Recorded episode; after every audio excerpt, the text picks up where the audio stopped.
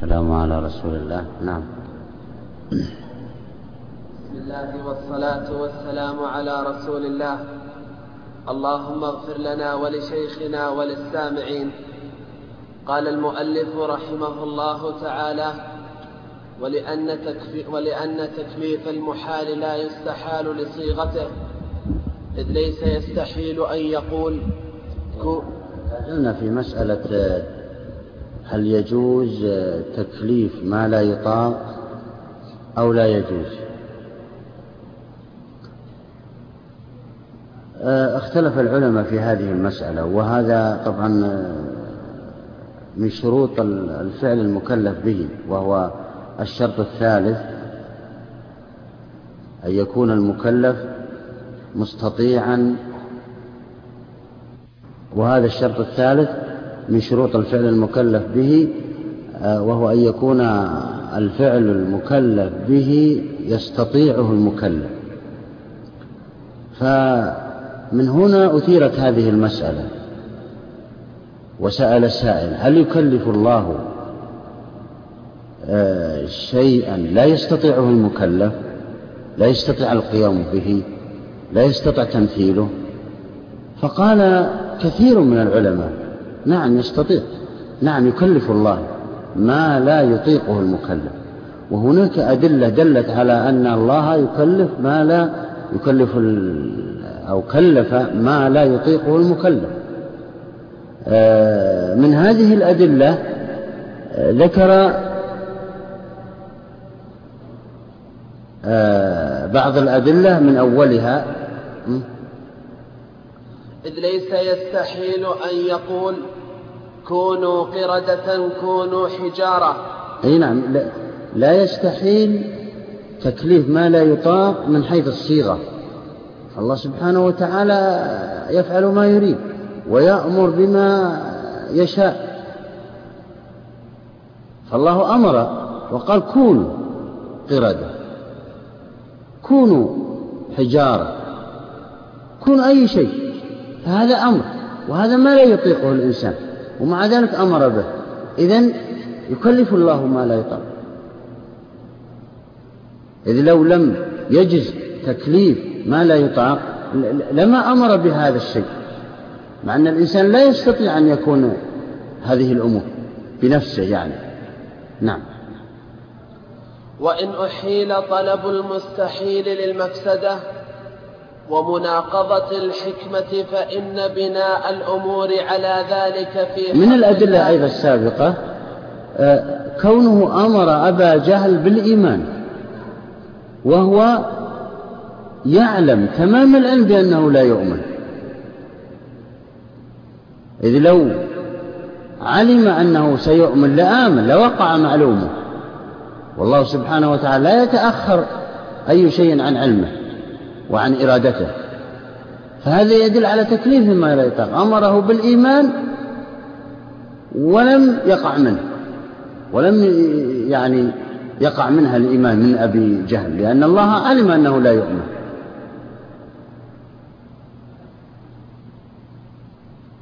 نعم.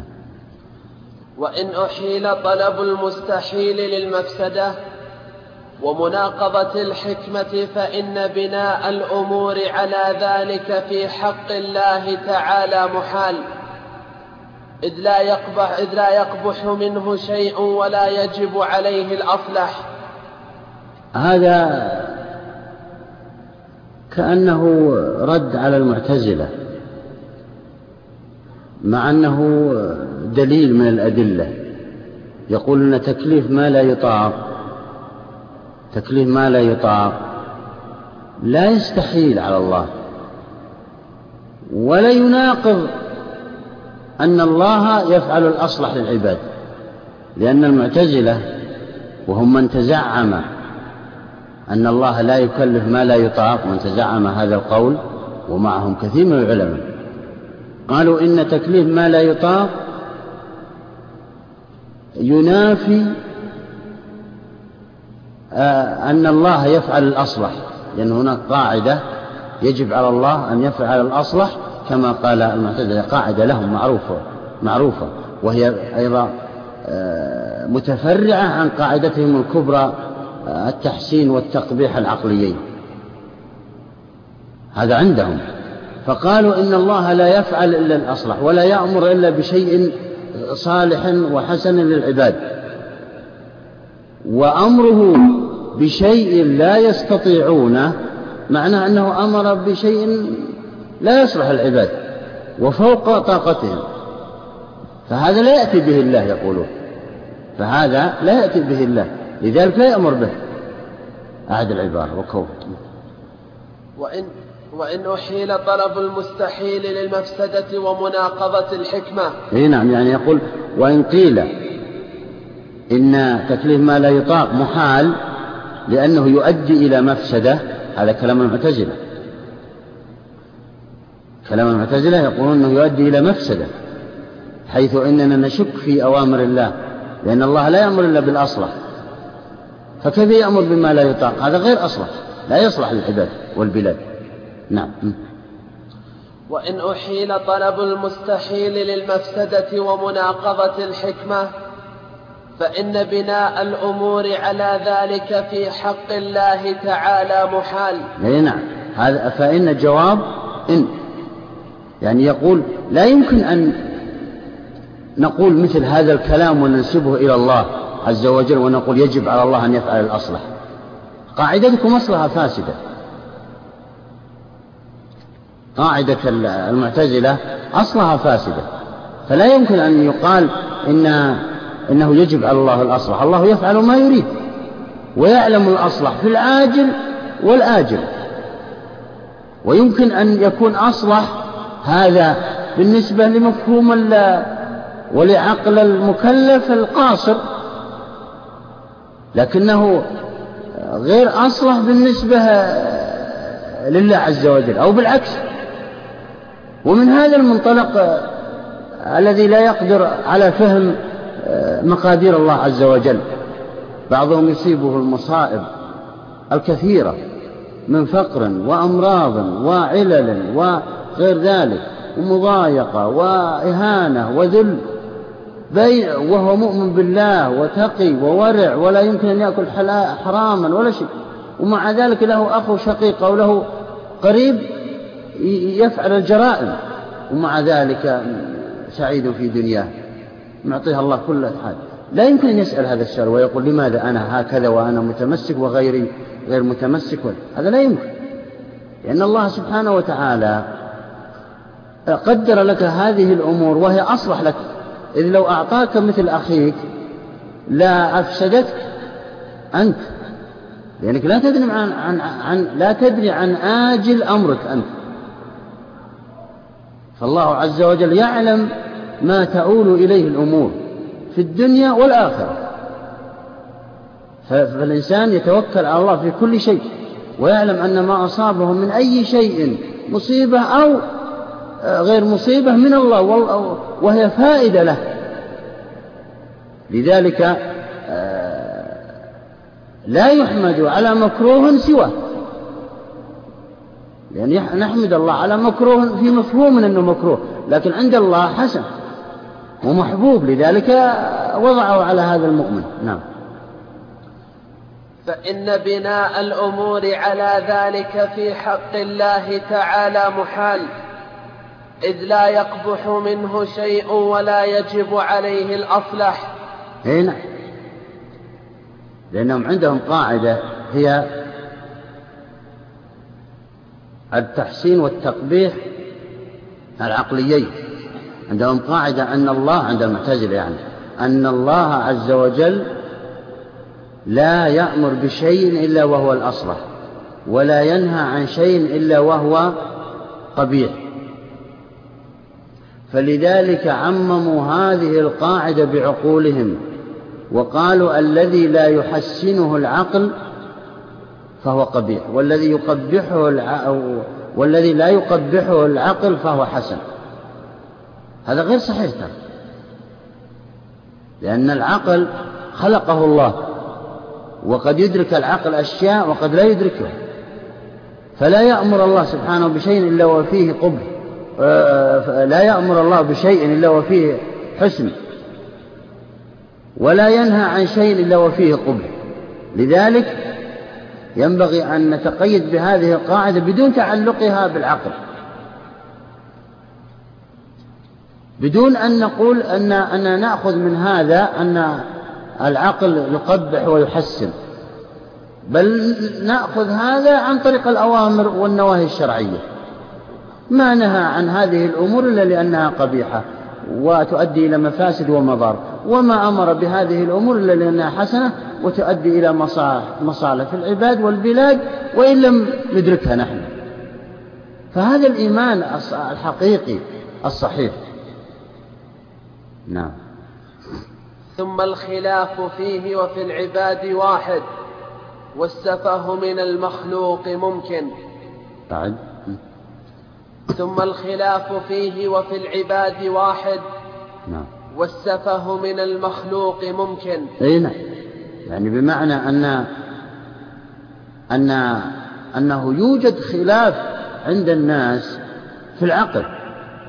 أحد بعض العقول تحسن أشياء تحسن أشياء عند غيرهم قبيحة. لذلك لا ضابط للعقل لا في بين الأفراد ولا في البيئات فتجد فتجد أشياء قبيحة في بيئة بينما هي في هي حسنة في في بيئة أخرى. لذلك نسند الأمور كل كلها إلى الله عز وجل. فما أمر به فهو حسن وما نهى عنه فهو قبيح. لا نجعل هذا تحت العقول. وبذا ولو آه، اتجهنا إلى العقول لاختلفت المعايير ولاختلفت الأحكام الشرعية في كل آه، بين الأفراد. بين الأشقة تختلف الأحكام الشرعية لأن لأن الله خالف بين عقولهم. فهذا يدرك ما لا يدركه الآخر. لو يعني قصده لو جعل هذا إلى العقل. فلذلك ما أمر به الله عز وجل فهو حسن بصورة عامة ومطلقة وما نهى عنه سبحانه وتعالى فهو قبيح بصورة عامة ومطلقة. لا نقيد ذلك بعقل ولا غيره.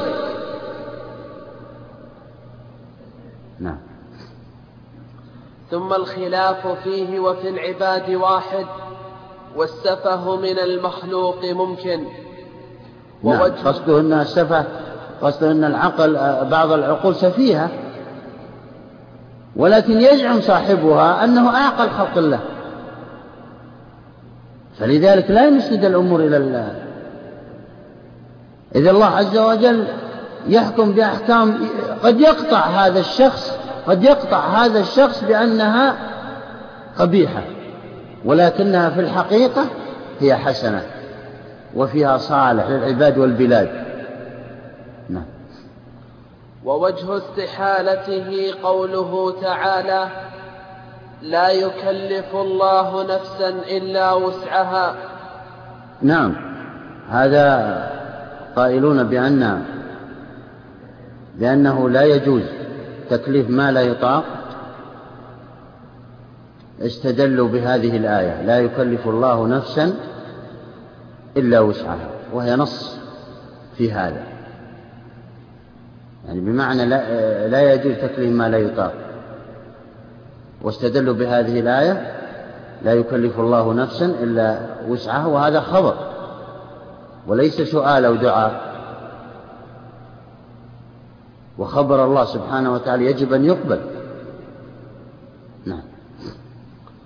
ووجه استحالته قوله تعالى لا يكلف الله نفسا إلا وسعها ولا نكلف نفسا إلا وسعها ولأن الأمر استدعاء وطلب والطلب يستدعي مطلوبا وينبغي أن يكون مفهوما بالاتفاق. إيه نعم. هذا الدليل الثاني. يعني بمعنى أن أن الله طلبه أمر الله طلب طلب فعل شيء. وهذا الشيء ينبغي أن يكون معلوما مفهومة ينبغي أن يكون غير مفهوم. فأي الشريعة الإسلامية نزلت في لغة العرب. وكان العرب يطلب من ابنه أو من عبده أن يأتي له بشيء أو أن يأمره يأمره بشيء يقدر على فعله. وإن أمر السيد عبده بما لا يقدر على فعله ومع ذلك عاقبه حيث أنه لم يفعله فإنه يعاتب على هذه المعاقبة. لماذا عاقبت على شيء لا يستطيع فعله؟ والشارع نزل بذلك بمعنى لا يأمر بشيء لا يأمر العباد بشيء إلا يستطيعونه ويقدرون على تمثيله. نعم. ولأن الأمر استدعاء وطلب والطلب يستدعي مطلوبا وينبغي أن يكون مفهوما بالاتفاق. أي نعم مفهوم. يعني بمعنى مفهوم الكيفية بمعنى كيفية فعله. لا يأمرنا الله حتى الصلاة أمرنا الله عز وجل بها أقيموا الصلاة. فبدأ الصحابة يدعون لأنهم لا يعلمون الصلاة غيرها لأن الصلاة في اللغة الدعوة فما شيء شيئا إلا بعد أن أراهم النبي صلى الله عليه وسلم كيفية الصلاة؟ وقال صلوا كما رأيتموني أصلي. الفعل ينبغي أن يرى وأن ينفذ أمام الإنسان وإلا ما, ما, ما يكلف به. فهذا دليل قوي على أن الفعل يجب أن يكون مطاقا للمكلف وإلا ما يجوز التكليف به. والطلب يستدعي مطلوبا وينبغي أن يكون مفهوما بالاتفاق. ولو قال أبجد هوز لم يكن ذلك تكليفا لعدم عقل معناه. ولو ولو علم الآم ولو علم الآمر دون المأمور. نعم. يعني لو قال هذه الكلمة أبجد هوز السيد قال لعبده أبجد هوز وهو يريد أن يشرب ماء. هل هذا مفهوم؟ هل هذا هل أفهم السيد عبده ماذا يريد؟ لا لا يمكن. والله عز وجل أنزل القرآن والسنة بلغة العرب. لا يمكن أن يأتي بشيء مخالف للغة العرب كان إذ لو نزل أنزل أي آية أو أتى بأي حديث مخالف للغة العرب لما كان القرآن معجز. أبدا ترى. فلذلك أعجزهم بما يستطيعون فعل شيء مقارب له ولا يستطيعون أن يأتوا بشيء مثله. نعم. ولو قال أبجد هوز لم يكن ذلك تكليفا لعدم عقل معناه.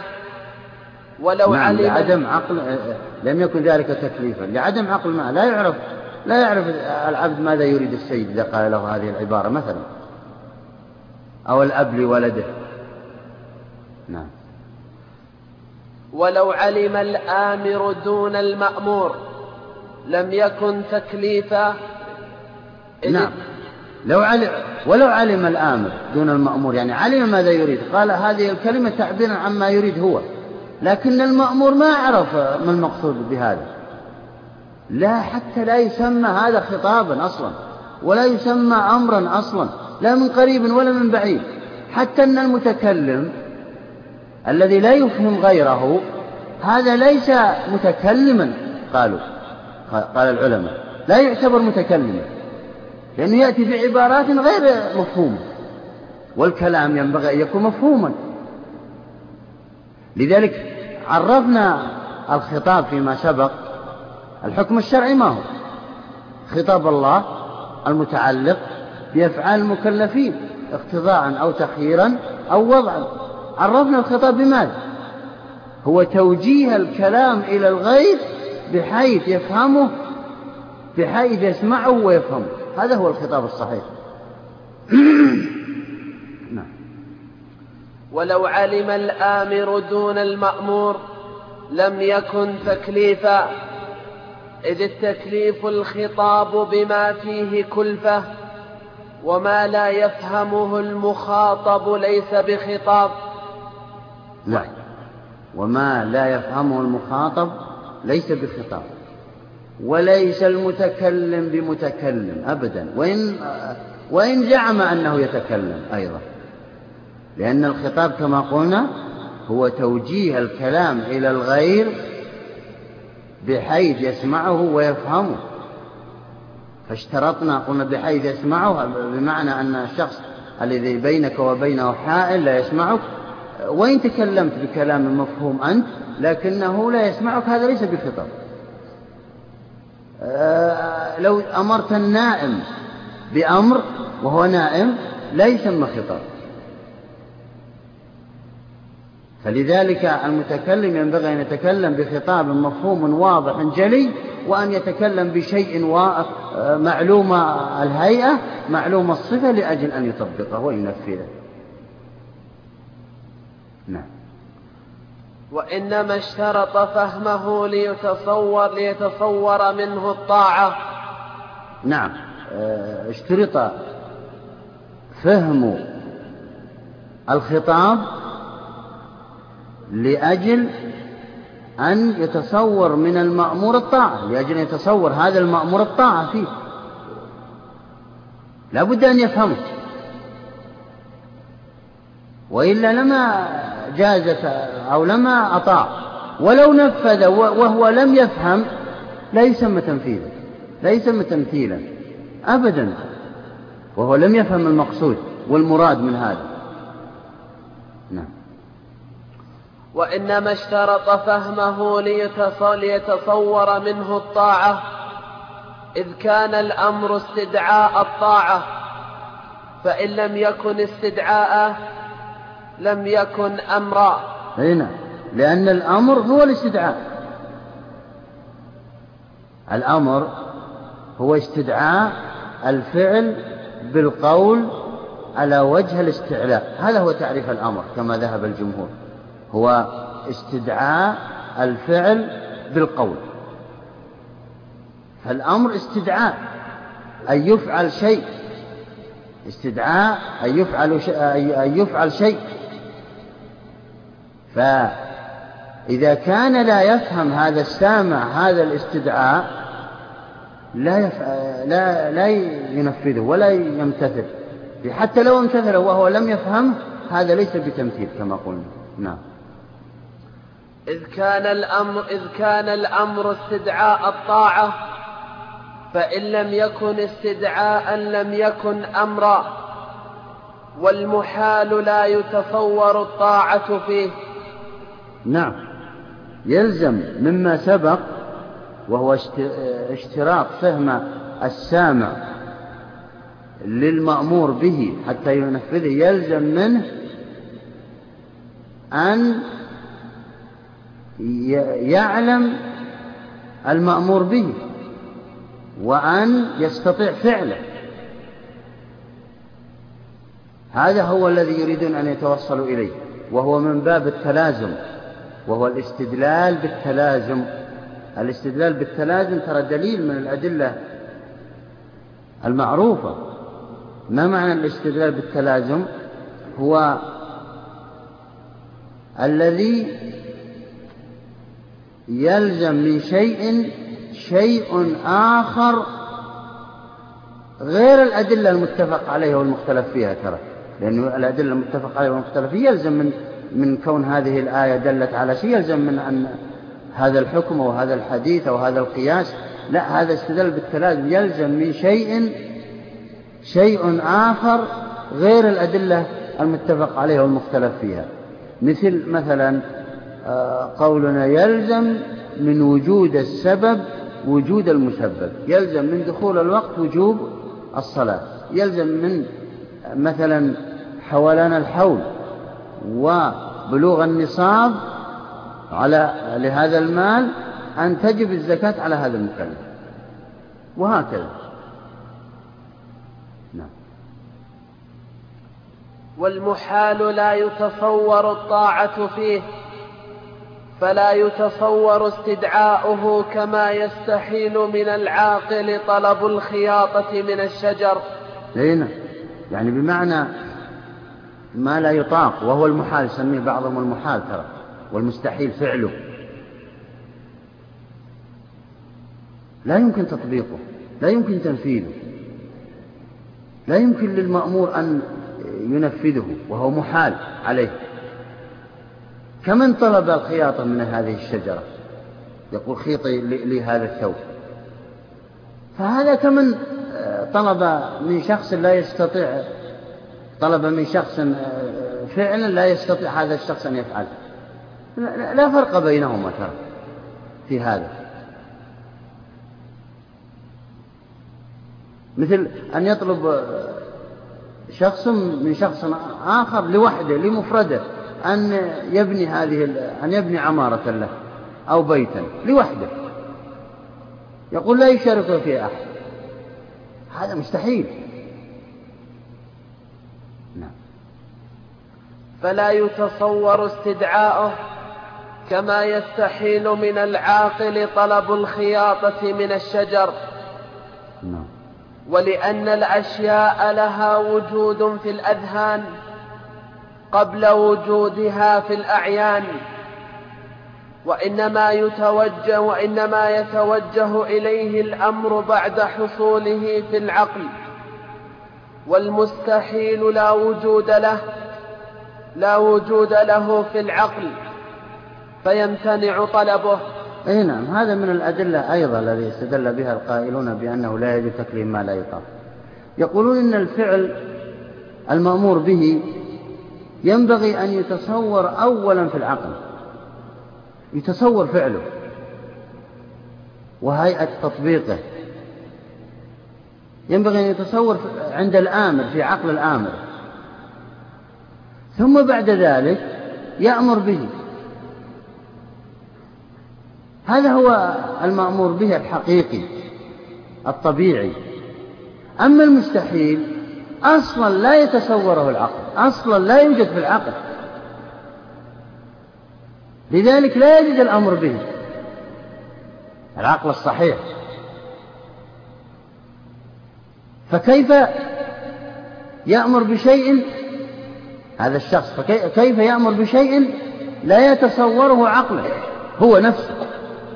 هذا مستحيل. نعم. ولأن الأشياء لها وجود في الأذهان قبل وجودها في الأعيان. هنا نعم. يعني الأشياء المأمور بها ينبغي أن تتصور في العقل. قبل أن توجد في الأعيان يراها بعينه يعني. الأعيان التي يراها بعينه. فلا يأمر شخص بشيء إلا إذا تصوره عقله. تصور وجوده. لكن هذا المحال أو المستحيل أو ما لا يطاق لا يتصوره عقله فلذلك لا يمكن وجوده. فكيف يأمر به؟ هذا مستحيل. نعم. ولأن الأشياء لها وجود في الأذهان قبل وجودها في الأعيان. وإنما يتوجه إليه الأمر بعد حصوله في العقل. والمستحيل يعني, يتجو يعني يجب أن يأمر الشخص بشيء إذا كان هذا الشيء قد تصوره عقلا تصور وجوده. هذا الذي ينبغي. هذا الأمر الطبيعي. أما أنه يأمر بشيء لا تصور له في عقله فهذا لا يمكن أن يأمر. من العقلاء طبعا. نحن نتكلم عن العقل. نحن نتكلم أيضا عن عقلاء الناس المتوسطين في فهمهم للشريعة لا المتشددين ولا المتساهلين.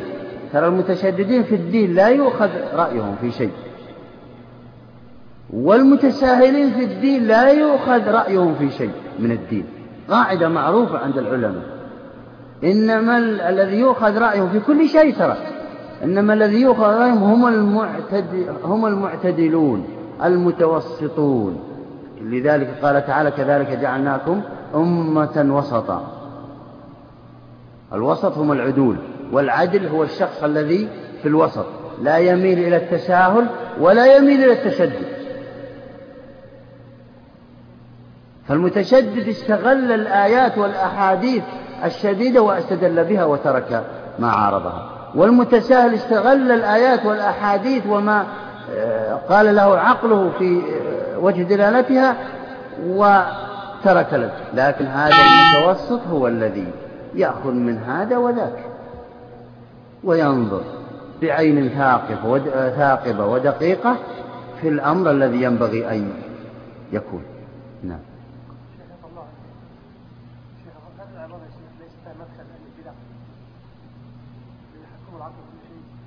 طريقة دخول أهل البدع كيف؟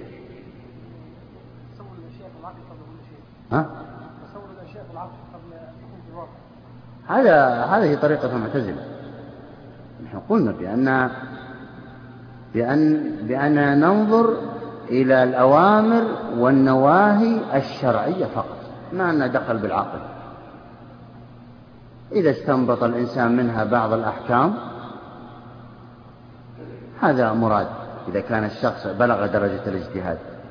أما أنه يقيس كل شيء على عقله وما يحسنه عقله أجازه وما يقبحه عقله منعه هذا لا يجوز ولا يمكن أن يؤخذ به. فننظر إلى الأوامر الشرعية على أنه ما أمر بشيء إلا وهي حسنة وفيها مصالح ودفع مفاسد عن العباد والبلاد. ما نهى عن شيء إلا وفيه مفاسد على العباد والبلاد نعم.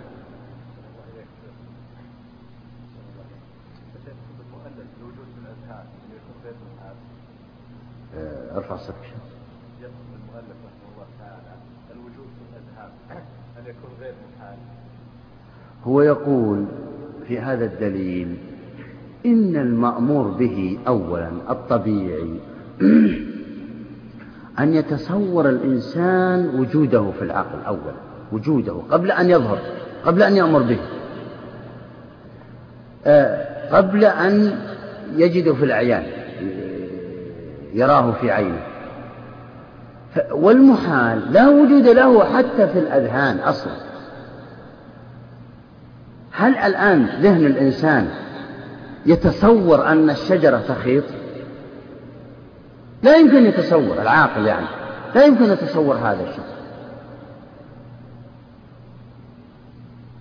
لذلك انعدم وجود ما لا يطاق والمحال في الذهن انعدم وجوده لذلك لا يجوز الأمر به. وإن أمر به فإنه من المختلين عقلا يسمى هذا. وستأتي طبعا الأجوبة قد ينقدح في أذهانكم أن أدلة المجوزين كيف يفعل بها سيأتي المؤلف عليها ويجيب عنها نعم. لأن المؤلف ابن قدامة والغزالي وكثير من العلماء قالوا لا يجوز تكليم ما لا يطاق. أما آه، كثير من العلماء قالوا يجوز واستدلوا بالأدلة السابقة الأربعة. نعم. ولأن الأشياء لها وجود في الأذهان قبل وجودها في الأعيان. وإنما يتوجه إليه الأمر بعد حصوله في العقل والمستحيل لا وجود له في العقل فيمتنع طلبه. واضح الكلام هذا؟ انتهينا منه. نعم. ولأننا اشترطنا أن يكون معدوما في الأعيان ليتصور الطاعة فيه. فكذلك يشترط أن يكون موجودا في الأذهان ليتصور إيجاده على وفقه. اي نعم هذا قياس. يعني اشترط فيما سبق الشرط الثاني من شروط الفعل المكلف به أن يكون معدوما أن يكون المأمور به معدوما. حتى آه، ينفذ ويمتثل. لأن تحصيل الحاصل لا يمكن. لا يمكن أن يأمر الشخص بشيء هو حاصل موجود. فما دام اشترطنا ذاك الشرط وهو أن يكون معدوما إذا يتصوره العقل. يتصور العقل هذا المأمور به المعدوم أنه سيقع وسيوجد وسيوجده هذا المأمور. فلذلك لا يجوز الأمر بالمحال والمستحيل وما لا يطاق لأنه أصلا لا يحكم عليه بأنه معدوم ولا موجود أصلا. لا يحكم عليه بأنه معدوم ولا موجود. فلذلك لا يمكن أن يؤمر به. الدليل الذي قبله يقول بأنه يتصور في الأذهان. والمحال لا يتصوره ذهن أصلا. الدليل الثاني أعم منه الذي هذا الدليل الأخير. أعم منه. يقول أصلا لا المستحيل وقوعه. لا ليس معدوما ولا موجودا ولا يتصور وجوده لا من قريب ولا من بعيد. فلذلك لا يؤمر به ولا يكلف به. نعم.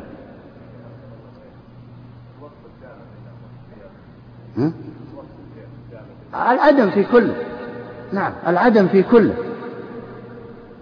يعني بمعنى عدم عدم وجوده في الأذهان ولا في الأعيان. نعم.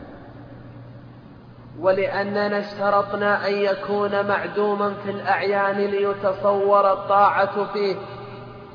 فكذلك يشترط أن يكون موجودا في الأذهان ليتصور إيجاده على وفقه. هنا كما اشترطنا. أن يكون المعدوم أن يكون المأمور به.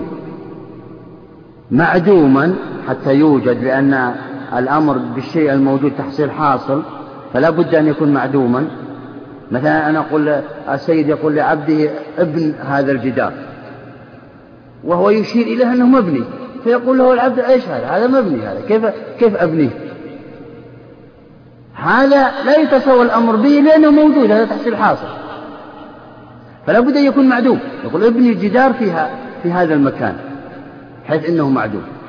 كما اشترطنا هذا الشرط كذلك يشترط أن يوجد ذلك المأمور به في الأذهان. كيف وجوده في الأذهان؟ هو تصور الهيئة التي ينبغي أن يوقع عليه هذا المأمور به. والمك... و... وما لا يطاق والمستحيل والمحال لا يمكن أصلا تصوره. فلذلك لا يوجد لا في الأذهان ولا في الأعيان لا عن قريب ولا عن بعيد.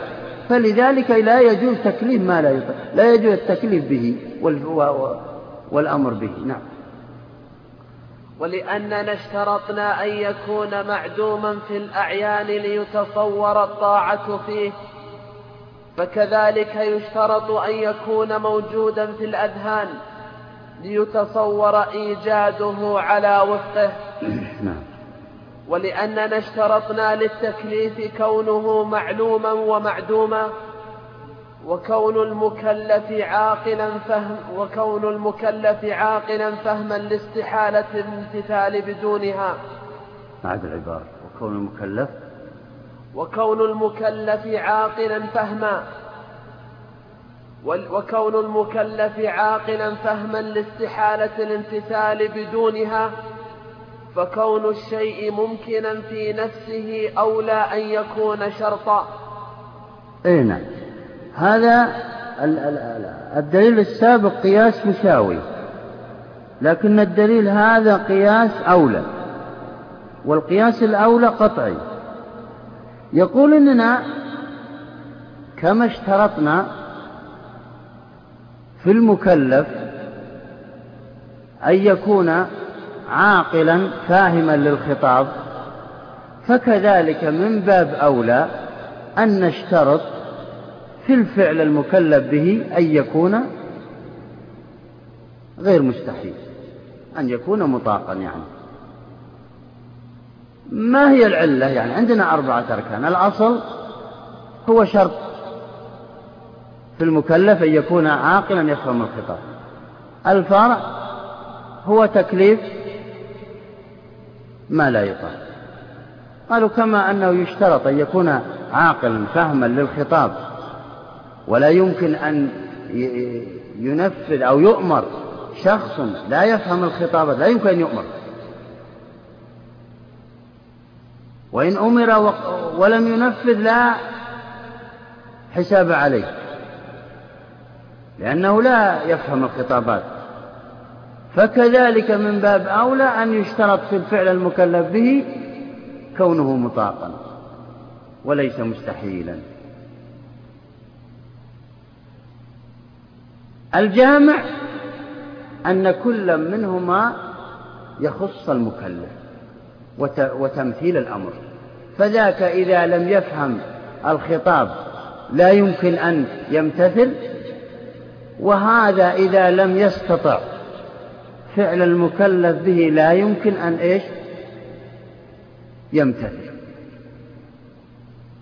عدم الامتثال في كل يعني. هذا هو الجامع. عدم الامتثال في كل. نعم. نعم. نعم. أولى. لأن الفرع أولى بالحكم من الأصل.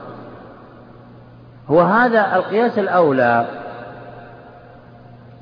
يسميها الجمهور مفهوم موافقة لا يسمونه قياسا. القياس المساوي القياس الأولى يسمونه الجمهور مفهوم موافقة أولى ويسميها الحنفية دلالة نص أولى. يعني يجعلونه من دلالة اللفظ. لكن سماه الشافعي قياسا فلذلك ذهب بعضهم إلى أن القياس أقسام قياس أدنى وقياس أولى وقياس مساوي. فجعلهم بعضهم من قوة جعلهم من دلالة اللفظ وهي مفهوم موافقة ودلالة نص. ولكن بعضهم قال بأنه يسمى قياسا قطعيا لأن الفرع أولى بالحكم من الأصل. وهناك نقول في في في مفهوم الموافقة لأن المسكوت عنه أولى بالحكم من المنطوق به. أنت تسأل وتقول لماذا صار أولى؟ لأنهم يقولون إن الفهم يتدرج. قد يفهم الإنسان بعض التكليف. بعض الأوامر وبعضها لا يفهمه لكن إذا لم يستطع الفعل فإنه فإنه يبطل عليه كل الفعل ولو فعل ولو فعل شيئا آخر. بل وقالوا أيضا إن ما لا يستطيعه المكلف يضره ويفسده. والله سبحانه وتعالى دفع المفسده وجلب المصلحة للعباد والبلاد. فهذا يؤدي لو فعل شيء لا يستطيع أو أو أو زعم أنه يستطيع ثم بدأ به فإنه يؤدي إلى المفسدة والمضرة. والله سبحانه وتعالى لو دققتم في في جميع أحكامه لوجدتم أنه يجلب فيها المصالح ويدفع المفاسد.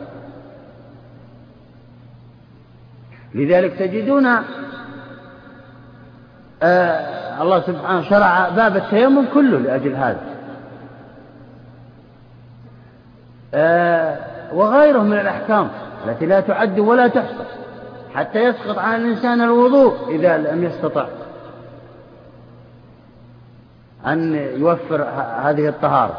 المسح على الخفين العراية استثنيت منها بيع المزابنة. مع أنها فيها ربا. كل هذه من باب دفع المفاسد. صلوات المستحيضة الاستحاضة. كذلك أحكام الحيض كله ترى أحكام أحكام الحج لو دققتم فيه لوجدتم فيها دفع مشقة. والمشقة تجلب التيسير. نعم. ولأن فلذلك كان قياسا أولى. فلذلك كان قياسا أولى لأنه يمس ولو ضرر بسيط المكلف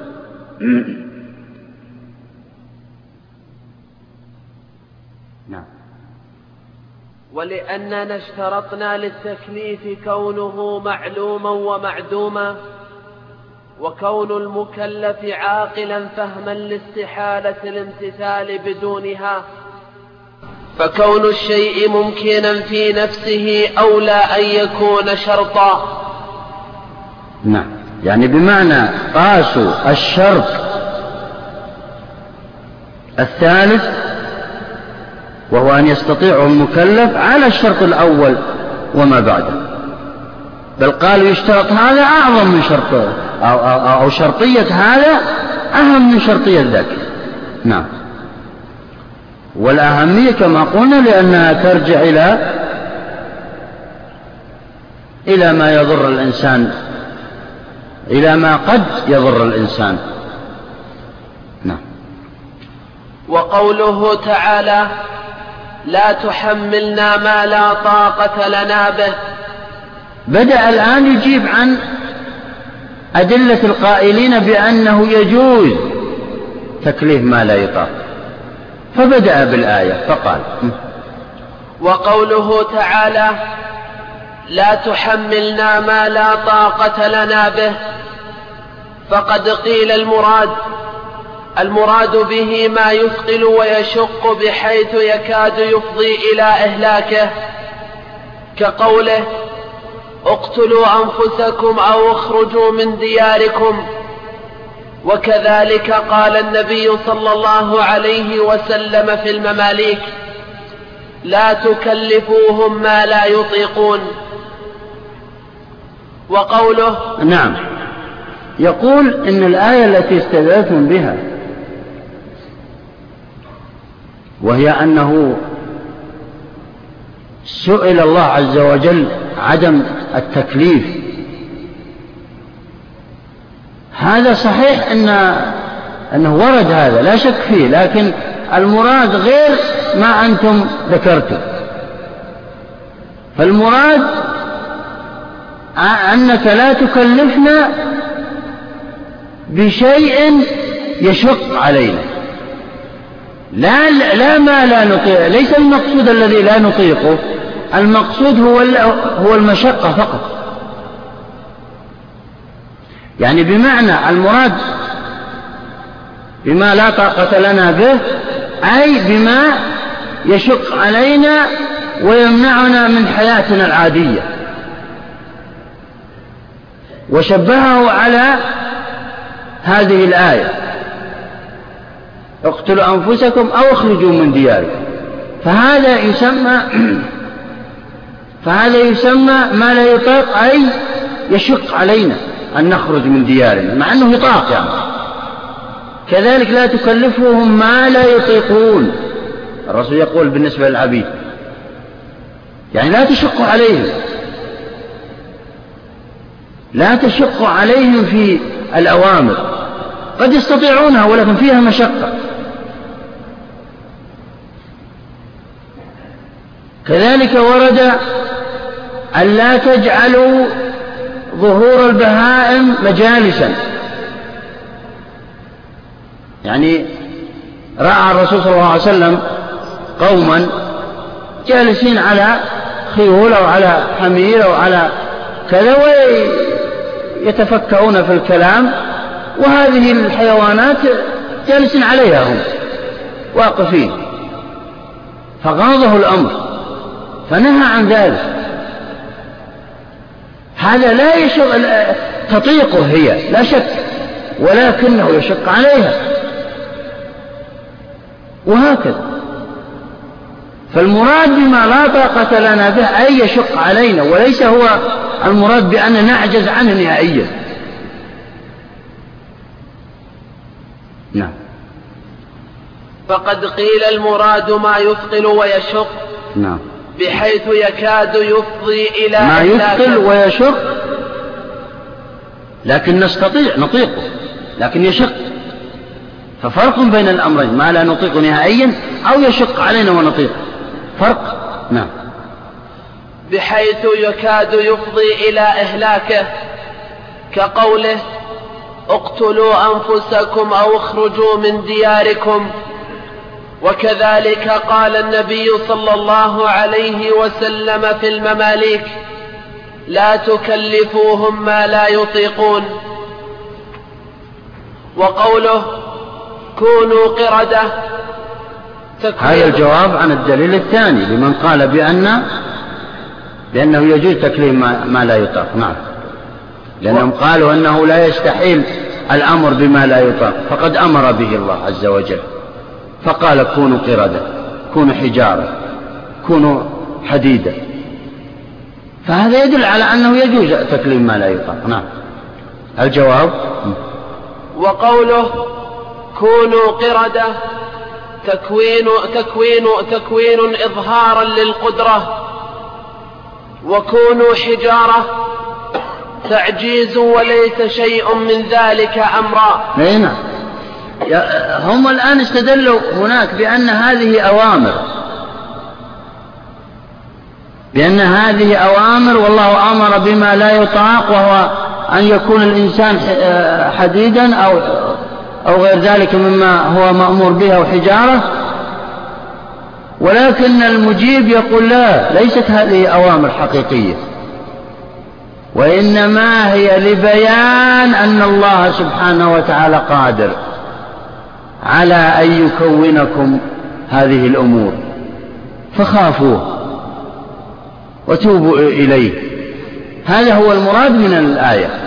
وكونوا حجارة أو حديدا أو كونوا قردة. هذا ليس المراد هو الأمر الحقيقي. وإنما هو الأمر المجازي وهو إظهار قدرة الله عز وجل على أن يقلب هذا الإنسان في لحظة إلى قرد أو حديد أو حجارة أو غير ذلك مما يريده الله عز وجل. فلذلك لا تصلح الآية للاستدلال به على عدم جواز تكليم ما لا يطاق. لأن الأمر ليس أمرا حقيقيا فليس هنا خطاب. نعم.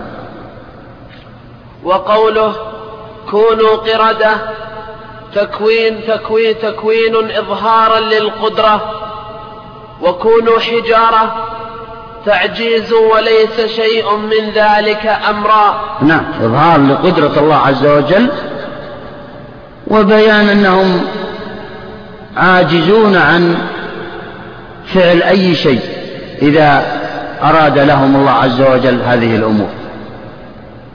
نعم يلا وتكليف أبي جهل وتكليف أبي جهل هذا الجواب عن الدليل الثالث. وهم القائلون بأنه لا لا يجوز بأنه يجوز تكليم ما لا يطاق. قالوا بأنه كلف الله سبحانه وتعالى أو أمر أبا جهل بالإيمان مع علمه بأنه لا يؤمن. ولا يمكن أن يقع شيء مخالف لمعلومة. سبحانه وتعالى. فهذا يدل على تكليم ما لا يطاق. الجواب قال وتكليف أبي جهل الإيمان غير محال فإن الأدلة منصوبة والعقل حاضر وآلته تامة ولكن علم الله تعالى منه أنه يترك ما يقدر عليه حسدا وعنادا. والعلم يتبع المعلوم ولا يغيره. وكذلك نقول الله قادر على أن يقيم القيامة في وقتنا. وإن أخبر أنه لا يقيمها الآن وخلاف خبره محال. نعم. هو الجواب عن هذا نقول نعم. أنه كلف أبا جهل. وأبا لهب هو مثال ترى أبا جهل وإلا كل الكفار المقصود في هذا المثال. جميع كفار قريش الذين لم يؤمنوا كلهم مقصودين بهذا الدليل. أنه كلفهم بما آه بالأوامر الشرعية. وعندهم القدرة على الإيمان. عندهم الآلة. لم يمنعهم أحد. لكنهم لم يؤمنوا عنادا. ومكابرة كما هو معروف كما هي معروفة قصة لهم. والله عز وجل لما لم يؤمنوا مع أن الأدلة مبسوطة وواضحة وجلية ناظرهم الرسول كم مرة ولم يؤمنوا ختم الله سبحانه وتعالى على قلوبهم. وعلم أنهم لم يؤمنوا. والعلم وال وال وال ولا بد أن يقع ما علمه الله عز وجل. مثل لو قلنا بأن الله سيوقع يوم القيامة الآن. الرسول صلى الله عليه وسلم لو قال لم سيوقع يوم القيامة الآن. مع أنه أخبر بأن العباد سيمتحنون. في كثير من الأزمنة. فهذا ليس مستحيلا ولا يمكن أن يكون مستحيل. نعم. أعد العبارة كاملة. نعم. وتكليف أبي جهل الإيمان غير محال. نعم. فإن الأدلة منصوبة والعقل حاضر. هذه أدلة أدلة عدم استحالة تكليف أبي لهب وأبي جهل آه، بالإيمان. أبدا ليس مستحيل ولا يمكن أن يكون مستحيل. لأن قال لأن الآلة منصوبة نعم. فإن الأدلة منصوبة والعقل حاضر. آه، أيضا عاقل. الأدلة منصوبة بمعنى بمعنى أن النبي صلى الله عليه وسلم أتى له بمعجزات على أنه صادق. والعقل حاضر أي عقله حاضر ليس من مغيب ولا مجنون ولا فيه سفاهة. نعم. أبو جهل يعني. فإن الأدلة منصوبة والعقل حاضر وآلته تامة. وآلته تامة ليس عنده عجز عن الإيمان. يستطيع أن يؤمن بكل قوة. نعم. ولكن علم الله تعالى منه. أنه يترك ما يقدر عليه حسدا وعنادا. نعم. والعلم بعلمه سبحانه وتعالى بما يخفى. علم أنه معاند وأنه حاقد وأنه حاسد. والحاقد والحاسد لعباد الله لا يمكن أن يفلح لا في دنيا ولا, ولا في آخرة. فنظرا لعدم فلاحه لن يدخل في هذا الدين. نعم. والعلم يتبع المعلوم ولا يغيره. نعم. وكذلك نقول الله قادر على أن يقيم القيامة في وقتنا. وإن أخبر أنه لا يقيمها الآن وخلاف خبره محال لكن استحالته لا ترجع إلى نفس الشيء فلا تؤثر فيه. نعم. يعني بمعنى أن استحالة عدم إيمان أبي جهل ليست راجعة إلى نفسه فالآلة فالأدلة منصوبة والآلة جاهزة والعقل موجود وكل ولا يمنعه شيء. إنما استحالته أتت من أن الله سبحانه وتعالى أراد أن لا يؤمن. أراد أن لا يؤمن. وعلم ذلك والمعلوم لا يمكن أن أن يعني لا يتبع معلومة. المعلوم يقع بما وقع به العلم بالنسبة لله عز وجل. فلذلك حكم بأنه لا يؤمن.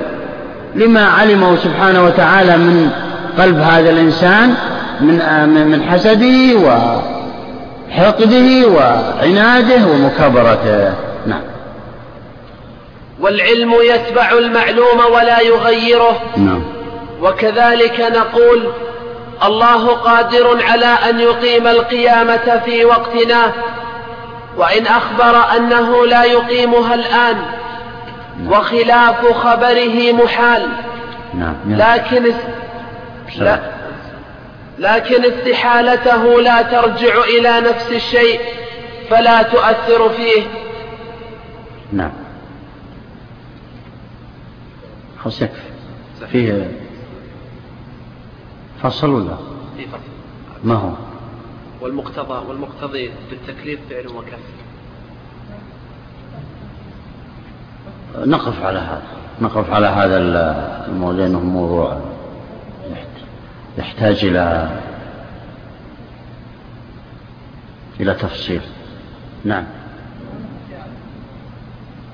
لا لا الآن قبل الحكم الوضعي في فصل ولا خاص. صلى الله على نبينا محمد وعلى آله وصحبه أجمعين. بسم الله الحمد لله والصلاة والسلام على رسول الله. هذا الفصل جاء بعد شروط الفعل المكلف به وهو يعتبر منه من الفعل المكلف به. يبين هيئة الفعل وصورة الفعل الذي كلف الشارع به. فأحيانا الشيء المكلف به نفعله. الخطاب اقتضى اقتضى فعله. و وأحيانا الشيء المكلف به الخطاب اقتضى الترك تركه. وكل منهما يسمى فعل عند الجمهور. يعني بمعنى أن الخطاب الذي اقتضى فعل ذلك الشيء هذا يسمى أمر. سواء كان أمر سواء كان أمرا جازما أو أمرا غير جازم. أما الخطاب الذي اقتضى ترك ذلك الشيء فهذا يسمى نهيا. سواء كان نهي جازم أو سواء كان نهيا جازما أو غير جازم. عند الجمهور أن هذين الشيئين كل منهما يسمى فعل. فمثلا الخطاب الذي اقتضى الفعل مثل الأوامر بالصلاة والزكاة والحج والصيام وغير ذلك من المأمورات. الفعل الخطاب الذي اقتضى ترك الشيء مثل النهي عن الزنا وشرب الخمر والقتل وغير ذلك. وكل منهما فعل. كيف فعل؟ الأول معروف أجمع العلماء على أنه فعل اقتضى فعل. وهو حركات الحركات في الصلاة والزكاة والحج إلى آخره. الثاني كيف كان الشيء المتروك؟ كان فعلا. قالوا لأن كف الجوارح عن فعله كشرب الخمر وغيره من المنهيات يسمى فعل لأنك تلبست بغيره بفعل قاصدا ترك المنهي عنه. هذا عند الجمهور. أما عند المعتزلة فقد خالفوا في هذا الأمر. الأول لا شك أنه فعل عندهم وهو المقتضي للفعل وهو المعروف. لكن الثاني وهو المنهيات هل هو فعل أو غير فعل؟ هذا خالفت فيه المعتزلة فقالوا وقيل. نعم. وقيل لا يقتضي الكف وقيل لا يقتضي الكف إلا أن يتناول التلبيس بضد من أضداده فيثاب على ذلك. التلبس وليس التلبيس. التلبيس معناه تخليط لكن التلبس معناه العمل بضد فعل. انتبهوا خطأ بالعبارة يبدو لي ولا نعم أعد العبارة. وقيل. وقيل لا يقتضي الكف إلا أن يتناول التلبس بضد من أضداده فيثاب على ذلك لا على الترك. نعم. لأن لا تفعل ليس بشيء ولا يتعلق به قدرة. إذ لا تتعلق القدرة إلا بشيء. والصحيح أن الأمر نعم. فيه هذا كلام المعتزلة. يقول يقولون في وجهة نظرهم كلمة لا تفعل والنهي ليست بشيء بمعنى لا تقتضي حركات. فلذلك ليس الترك فعل لا يسمون الترك فعل. لأن النهي هو لأن النهي يقتضي أن تكف جوارحك عن فعل ذلك الشيء وهي المنهيات. هذا ليس بفعل يقولون هذا كلامهم. لكن الصحيح نعم وهو كلام الجمهور. والصحيح أن الأمر فيه مستقيم فإن الكف في الصوم مقصود ولذلك تشترط النية فيه. والزنا والشرب نهي عن فعلهما فيعاقب على الفعل. ومن, ومن لم يصدر منه ذلك لا يثاب ولا يعاقب إلا إذا قصد كف الشهوة عنه مع التمكن فهو مثاب على فعله. نعم. الجمهور يقولون إن الترك فعل. كيف ذلك؟ يقولون إن الله أمرنا بالصيام. وهذا معناه أنه نهانا عن الفطر في نهار رمضان من غير عذر.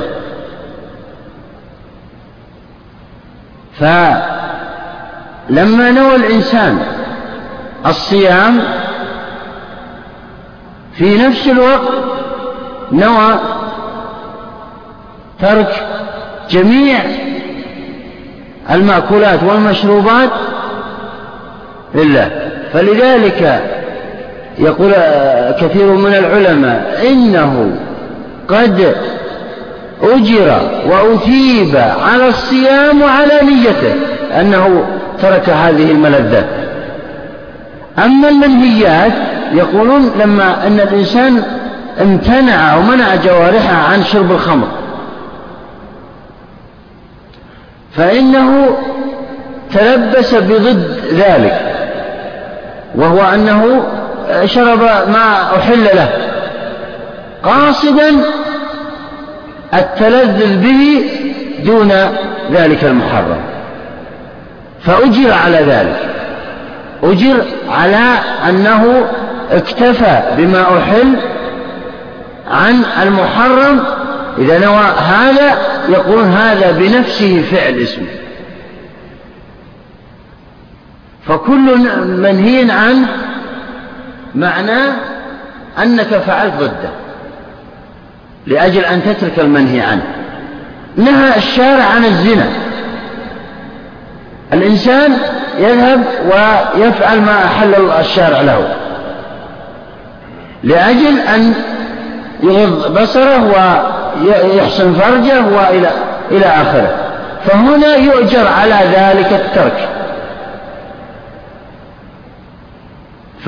فكل شيء مأجور آه، عليه يسمى فعل وإن كان يسمى ترك وإن كان يعني بعضهم يسميه ترك أو أنك آه، لم تتلبس به.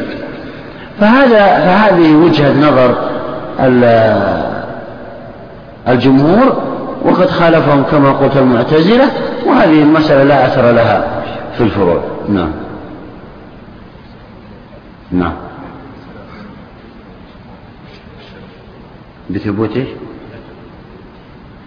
لا المعتزلة والجمهور قد اتفقوا على أنه يؤجر هذا الإنسان إذا ترك المحرم. المنهي عنه. لا شك لأنهم عرفوا المحرم مثل ما عرفنا. ما يثاب على تركه ما يثاب على تركه ويعاقب على فعله. هذا المحرم عند الجميع. لكن اللي اختلفوا فيه التسمية فقط؟ فالجمهور يقول أن هذا الترك هو فعل يسمى عندنا. أما المعذور لا لا نسميه فعل لأنه عدم والعدم لا اسم له. لا تفعل هذه ليست فعل. افعل هي التي يسمى يسمى المأمور به مفعول. هذا لا يسمى فعل هذا كل ما في الأمر. يعني الخلاف في التسمية نعم. لفظ الخلاف نعم. الله والزنا والشرب نهي عن فعلهما فيعاقب على الفعل. ومن لم يصدر منه ذلك لا يثاب ولا يعاقب إلا إذا قصد كف الشهوة عنه مع التمكن فهو مثاب على فعله. نعم. يعني بمعنى أنه ترك هذه الأمور قاصدا قاصدا ترك التلذذ بالحرام. فهذا الذي يثاب نعم ولا يبعد أن يقصد أن لا يتلبس بالفواحش وإن لم يكن يقصد أن يتلبس بضدها. هذا كما قلنا هذه وجهتها هذه المسألة لا أثر لها وإنما ذكرت آه، تتميما آه، لشروط الفعل المكلف به فيما سبق. ومن الشروط التي يعني لا أثر لها أيضا كما قالوا هناك آه، أن يكون الفعل المكلف به معدوما. إذ لا تكليف في شيء موجود. هذه كلها يعني ذكرها تتميما ولأجل ولا أثر لها في الفروع. نعم. السلام عليكم. نعم. الضرب الثاني من الأحكام. ما يتلقى من خطاب الوضع والإخبار. أي نعم. لما انتهى من القسم الأول من أقسام الحكم الشرعي إذ قلنا هناك أنه ينقسم إلى قسمين. حكم تكليفي وحكم وضعي آه، بدأ بالحكم الوضعي هنا. وهما الحكم الوضعي والتكليفي متلازمان إذ لا تكليف إلا بوضع ولا وضع إلا بتكليف.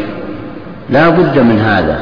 آه، بعضهم يقول أنه يشترط أن الحكم الوضعي سابق لحكم التكليفي وهذا غير صحيح فهما متلازمان كما سيأتي من تفاصيل الكلام.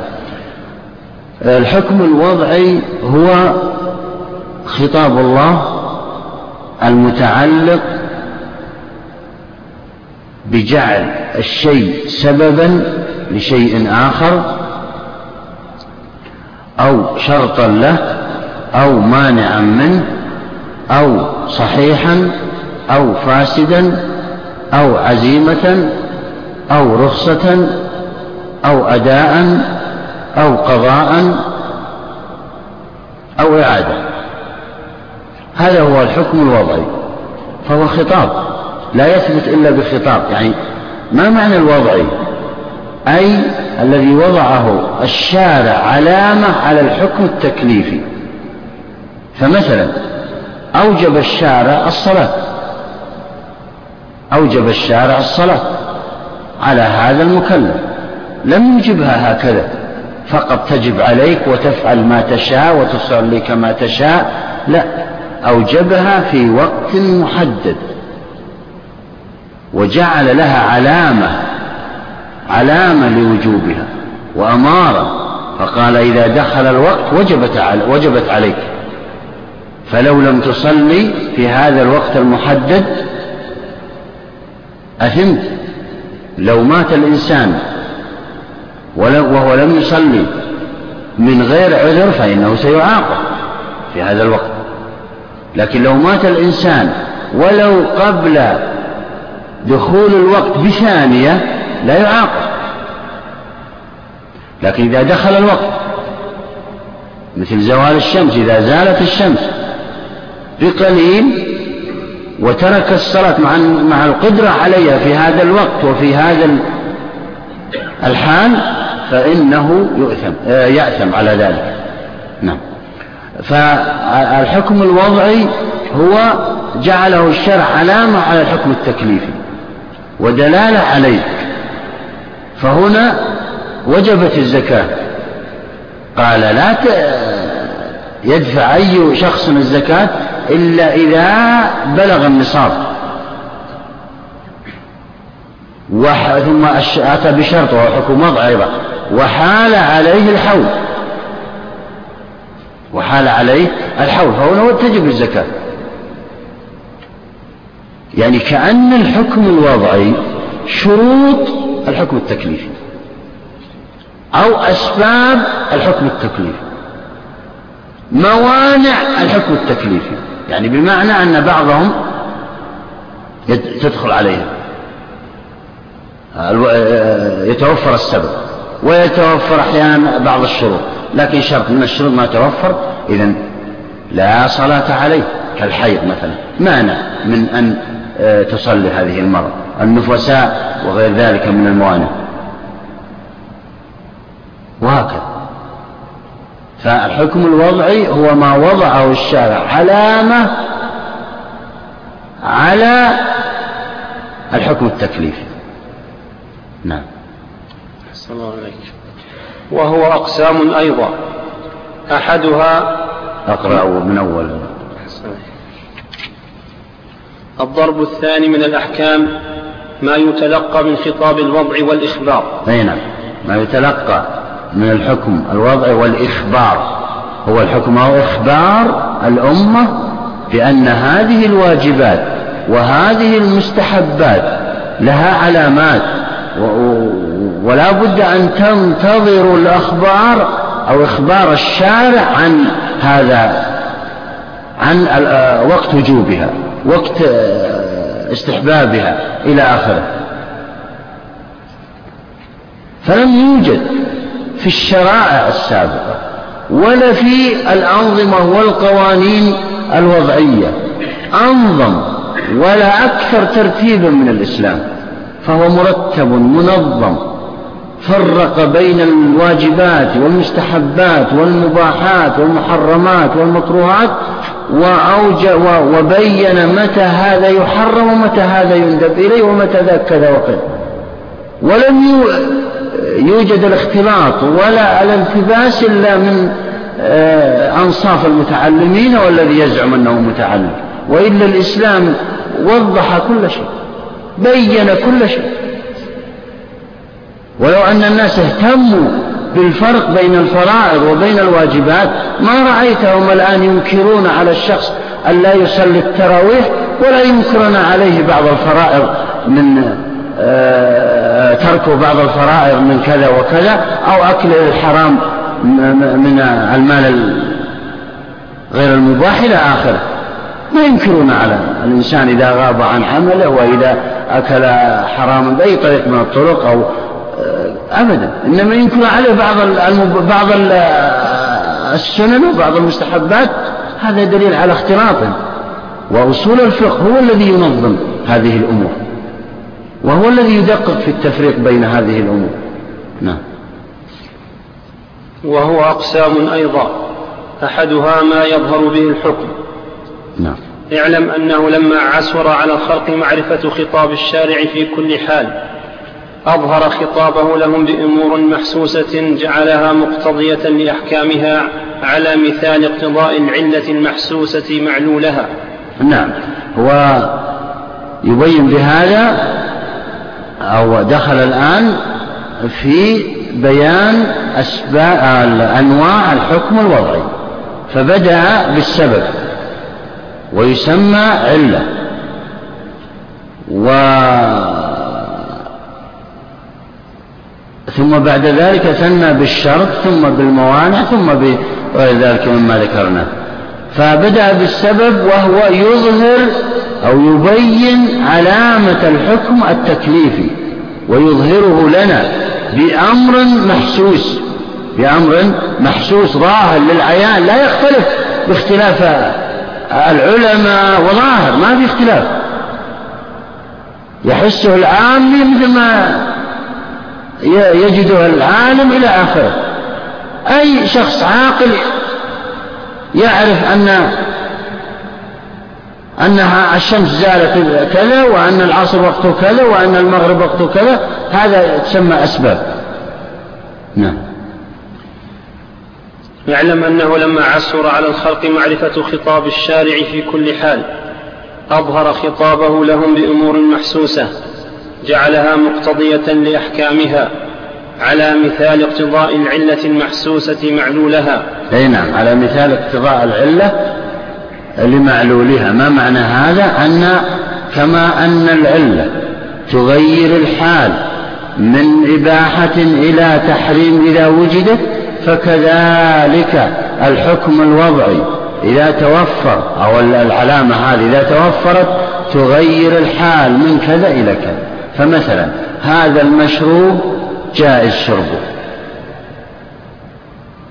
إذا ظهرت عليه علامات الإسكار من الاشتداد والانتفاخ والازبداد وظهور صوت ورائحة معناه أنه حرم عليك.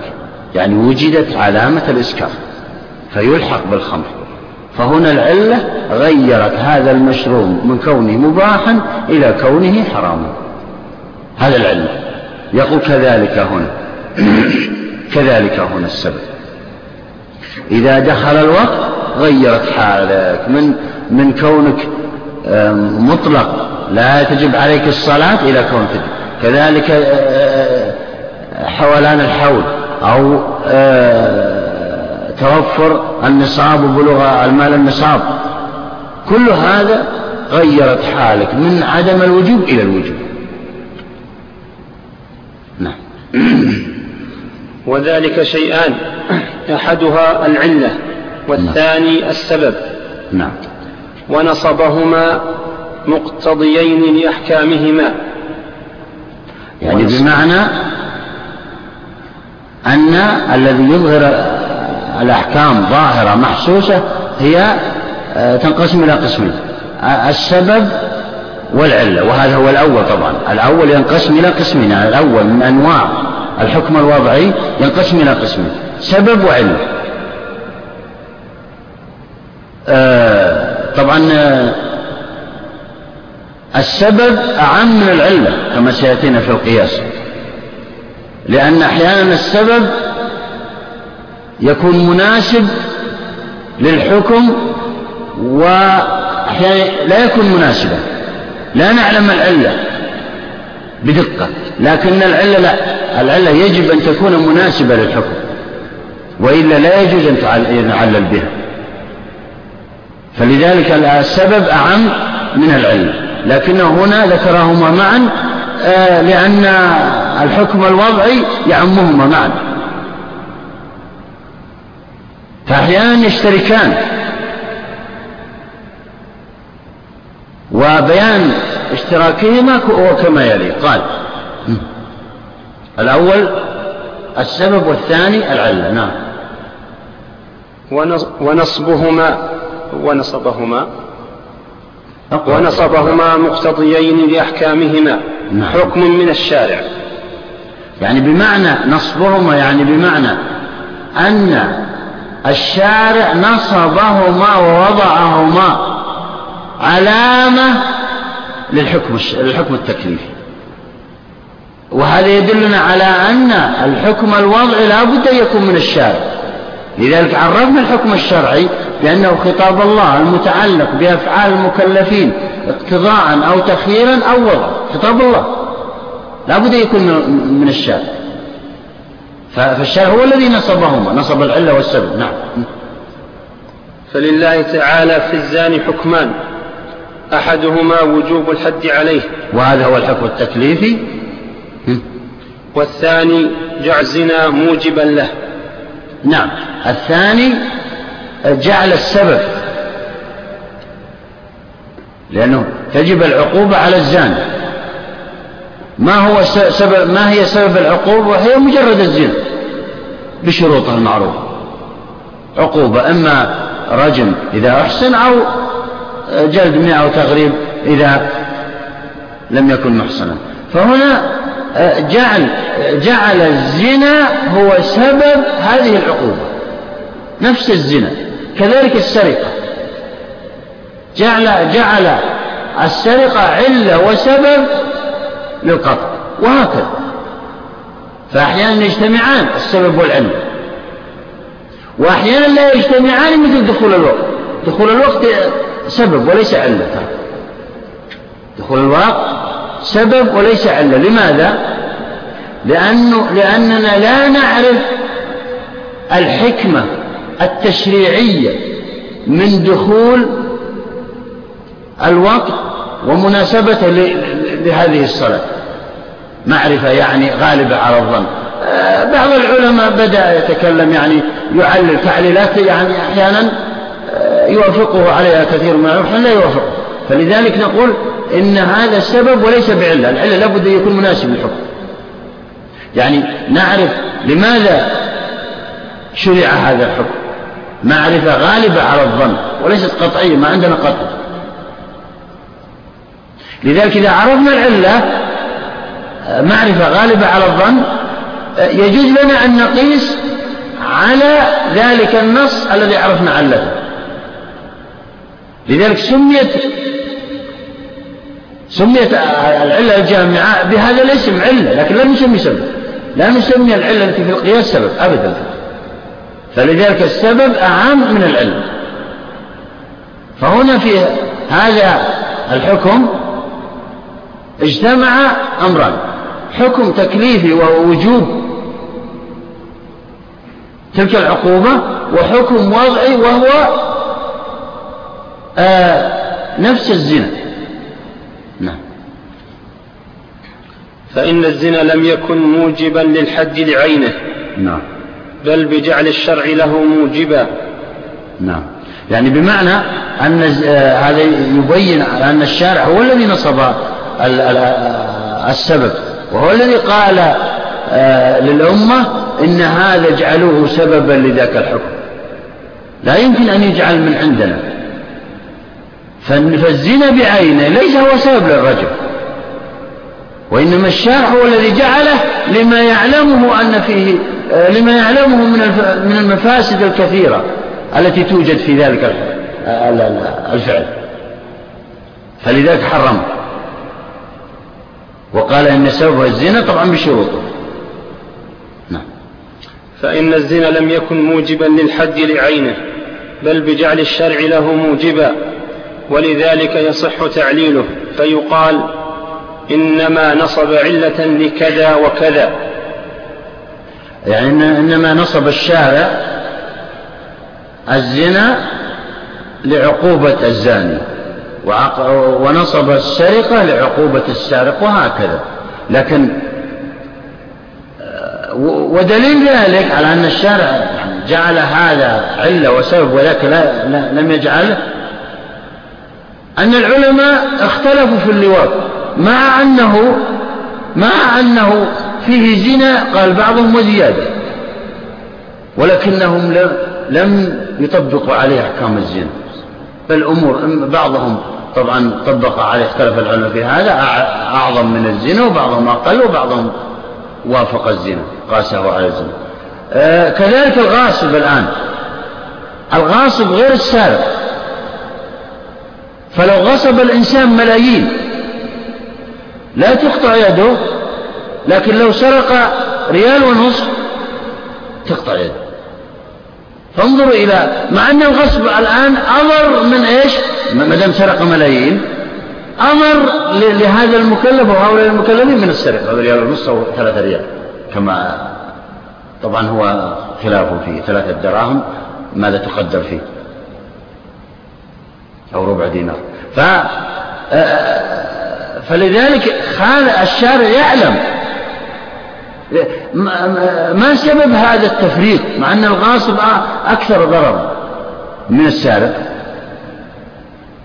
سبب التفريق يقولون أن الغاصب غصب مالا ظاهرا واضحا معروف آه، صاحبه وقد يكون هناك لبس في الموضوع إلى آخر ما قاله العلم لكن السرقة إذا توفرت شروطها الثمانية فإنها تطبق. طبعا الشروط الثمانية معروفة والناس الآن آه، تسرق أموالهم أو كذا آه، ويستغربون لماذا لا تطبق الأحكام الشرعية آه، في المحاكم. وهذا لا يجوز استغرابه عند طلبة العلم لأن شروط السرقة ثمانية وصعب صعب جدا توفرها في شخص. يصعب توفرها. لكن الناس يقولون لماذا سرقت سيارتنا؟ لماذا سرقت كذا ولم نجد السارق أو لم يعاقب أو غير ذلك؟ فلما اشترط الشرع هذه الشروط هذه الشروط الثمانية أراد أن يتقصى المجتهد أو القاضي في هذا الأمر ويدقق فيه. لأن هذه دماء نعم. فانتبهوا لهذه النقطة ترى صعب.